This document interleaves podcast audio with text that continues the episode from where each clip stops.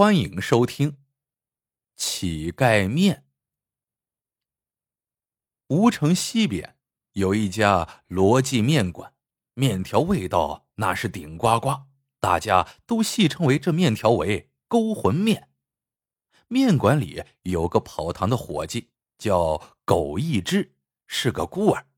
罗记的老板经常骂他，从不叫他大名，而是叫他苟一之。狗一直忍气吞声，肚子里却有一个小算盘。他想借着跑堂的机会，打探到勾魂面的做法。等有了钱，自己也开一家面馆，挣他个盆满钵满。想是这样想，可是这面馆的罗老板精得像只猴，操作间只用亲信，旁人不能接近。甚至他店里的面也是绝不外卖。不准带走。这天下午过了吃饭的点，店里没客人了。就在这个当口，来了个人，戴着墨镜，拄着拐杖，在靠门的一个位子上坐了下来，喊道：“来碗面。”罗老板歪着脑袋打量了来人半天，对狗一只说：“你看，这不是常来讨面的瞎子乞丐吗？”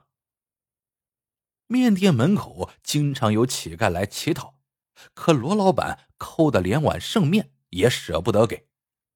狗一只见瞎子乞丐坐在那里傻等，就上前说：“老先生，本店的规矩是先给钱。”本以为这样一说，乞丐就会知趣的走了，哪知乞丐从口袋里摸出了十元钱，放在狗一只手里。狗一只把钱给罗老板，罗老板收了钱，说道：“这碗面我来做。”狗一只趁收拾碗筷的功夫，偷偷的朝里间瞄。这一看，可把他气坏了。只见罗老板在泔水桶里扒拉出一些面条，再浇上热汤，就亲手做好了一碗面。罗老板把面从窗口递出来，对狗一只喊道。狗一只，把这碗面给瞎子端过去。狗一只忍住心中怒火，端着碗慢慢的朝门口走过去。他看见老乞丐端端正正的坐在那里，瘦削的脸上挂着笑，似乎饿极了，正盼着面条。狗一只心中一动，走到桌子边，故意装作脚下一滑，将面碗抛了出去。只听“咣当”一声响。碗摔得粉碎，面洒了一地。看到此情此景，罗老板气得脸都绿了，指着狗一只说：“端碗面都端不好，笨的连狗都不如！你干完了今天就给我滚蛋！”狗一只一听这话，气不打一处来，嚷道：“我早就不想干了，马上给我结账，我这就走人。”罗老板鼻子里哼了一声，从柜台里抽出几张钱，说道：“扣去碗和面的钱，就剩这些，拿好滚蛋。”狗一只懒得争辩，拿了钱就走。走到门口，他拉着瞎子乞丐说：“咱别在这里吃，他就没把你当人。我们换一家，我请你，牛肉、猪肉、羊肉面，随便你吃。”乞丐想说什么，被狗一只生拉硬扯的推出了罗记面馆。瞎子乞丐说：“小兄弟，我还没明白是怎么回事呢。”于是狗一只将事情的经过一说，乞丐叹了一口气说：“唉，我没啥别的爱好，就爱吃面，每天到了饭点。”我就去面馆讨碗剩面，这么多年下来，吴城里所有的面馆我都吃遍了，闻着香就能知道是哪家的面。可是只有这家罗记面馆，我讨了很多次，从来没讨到过一汤半水的，也没吃到过这勾魂面，是我一生的遗憾呀。所以今天。我想花钱买上一碗来尝尝，谁知道还是不行。狗一只听了乞丐的话，哈哈大笑。这乞丐也太能吹了吧！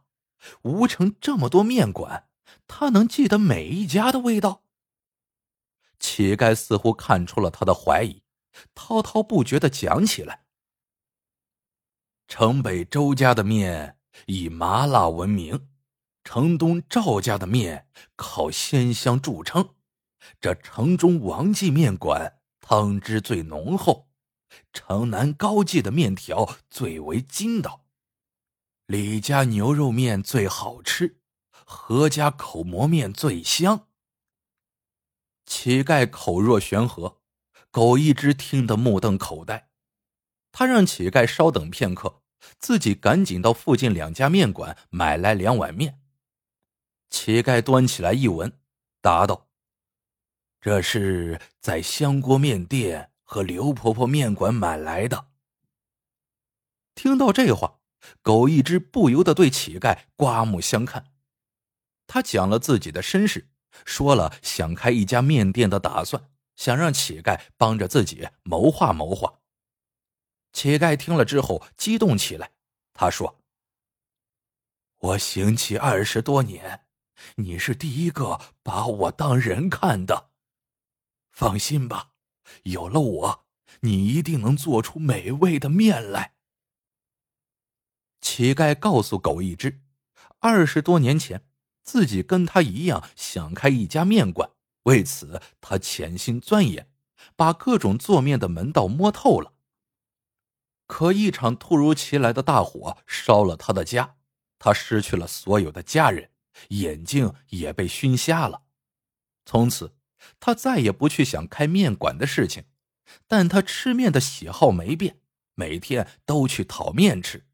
慢慢的，吴城各家面馆的特色就被他吃透了。狗一只带着瞎子乞丐回到家，瞎子一天三顿都让狗一只煮面给他吃，每一道面都有特别的要求，面汤必须用大棒骨熬制，骨头。要凌晨四点去屠宰场买，然后熬制四个小时，一分钟都不能少。末了再用鸡肉末吊汤，吸去棒子骨里的杂质和油腻。辣椒面要手工磨，和面的水要加上特制的新鲜菜汁，和面的时间力度要刚刚好。卤肉的水里各种大料必须按照严格的比例。狗一只一次次尝试做好之后，就让乞丐试吃。一碗面反反复复做上三五天，做到乞丐点头认可了，狗一只就拿笔记记下来，然后再去琢磨下一道面。一晃过去了一个多月，狗一只已经能游刃有余的做上三五道美味的面了。瞎子乞丐让他拉着三轮去街边出摊。一车拉出去，不多久就被抢空了。狗一只想将挣来的钱分一半给瞎子乞丐，可任凭狗一只怎么对他说，乞丐都拒绝了。苦日子熬出了头，狗一只的面馆终于要开张了。开张前一天，狗一只对乞丐说：“这面馆也算他一份。”乞丐却说。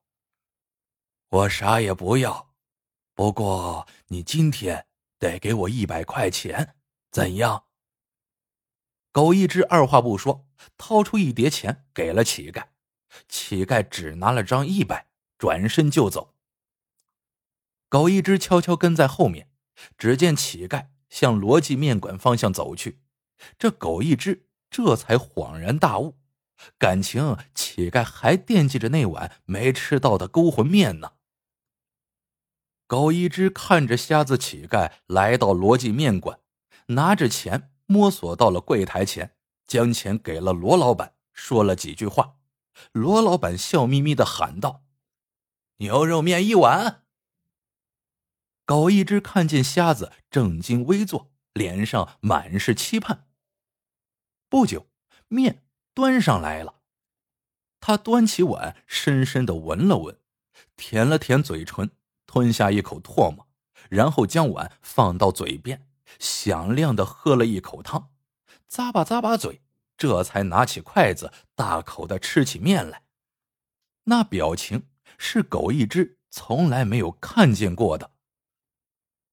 罗老板此时发现了站在门外的狗一只，便走上前来，嘿嘿一声阴笑，说道：“狗一只，你也想来吃一碗？原本我店里瞎子和狗不得入内，但要是你跟瞎子一样付我一百块钱，我呀就卖给你一碗，怎么样？”狗一只一听傻眼了，原来乞丐花了一百块钱才买来这碗面，他气得要跟罗老板理论。乞丐循声而来，一把将他拉走了。走出好远，瞎子这才停了下来。他长出一口气，眉头舒展，开心的说：“吃不到这碗面，我到死都会遗憾的。我这一碗面。”吃到了他勾魂面的要害，值了。听说你的面馆明天就要开张了，你好好的做生意吧。我要走了，就不来打扰你了。瞎子说完，颤颤巍巍的走了。第二天，狗一只的面馆开张了，本打算跟罗辑一争高下，可就在这一天。罗记面馆被查封了。听说有人举报罗老板在面里放了罂粟粉，他将面临几年的刑期。这个秘密是谁发现的？狗一只想到了瞎子乞丐。狗一只的面馆开张之后，生意火爆。狗一只多想乞丐能来他店里吃上一碗面呢，可始终没有看见乞丐的身影。半个月后，狗一只去派出所问了问，有个民警告诉他，两周前有个乞丐病死在街头，是个瞎子，瘦瘦高高的。